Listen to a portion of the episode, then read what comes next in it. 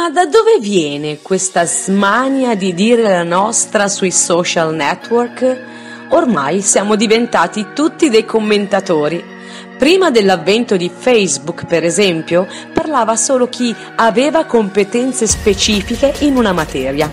Ora siamo tutti tuttologi e l'imperativo è esserci.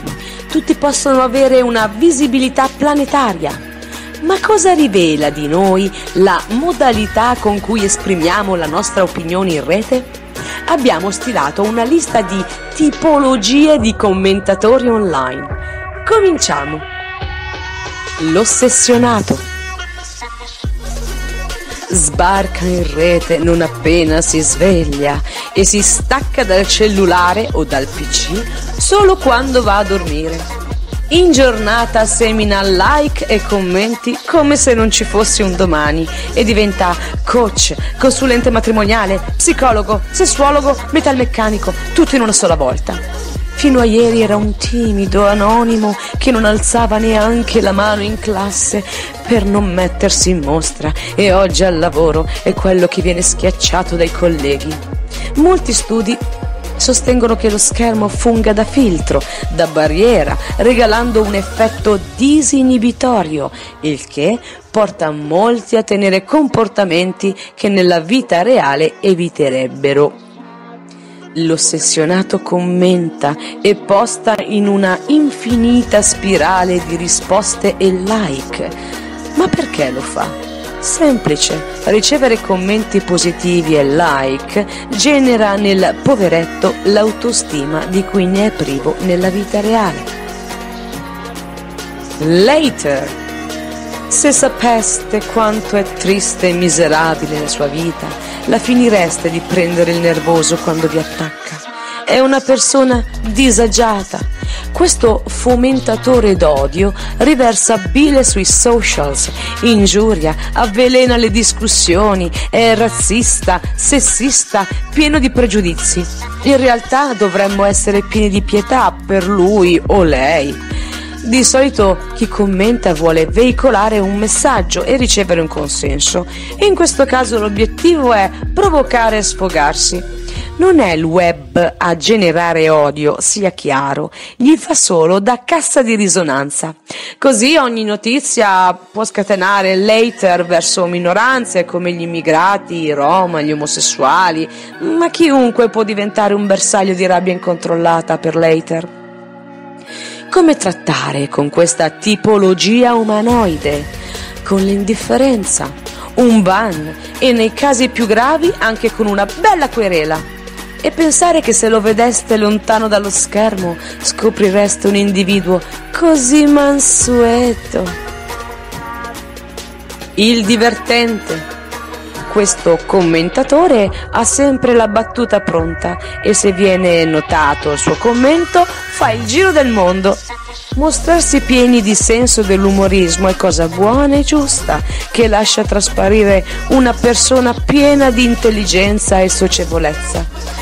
Anche nella vita reale questo battutista è un estroverso, un simpaticone, insomma forse è l'unica tipologia internettiana da incontrare al di fuori dello schermo. Non vi deluderà. Il finto colto. Eccoci ad un tipo di commentatore molto diffuso su Facebook.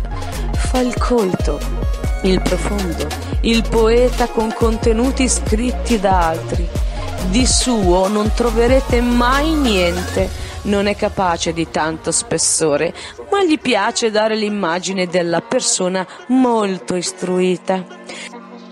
Nella realtà il poveretto non è che sia proprio un soggetto brillantissimo e attira, come è giusto che sia, una platea di followers con capacità cognitive scarse o inesistenti. Che tristezza! Il cortese. C'è anche chi usa i commenti per rafforzare le proprie relazioni sociali. È il cortese che si muove nelle relazioni in rete nel modo più gentile possibile. I suoi commenti sono solo complimenti o semplici like. Tra l'altro il mi piace sembra essere diventato una specie di educato saluto, come a dire ehi, io ci sono. L'invidioso. Egli non lascia commenti, legge tutto ma non scrive perché è roso dall'invidia per chi posta immagini di vacanze esotiche, cene stellate.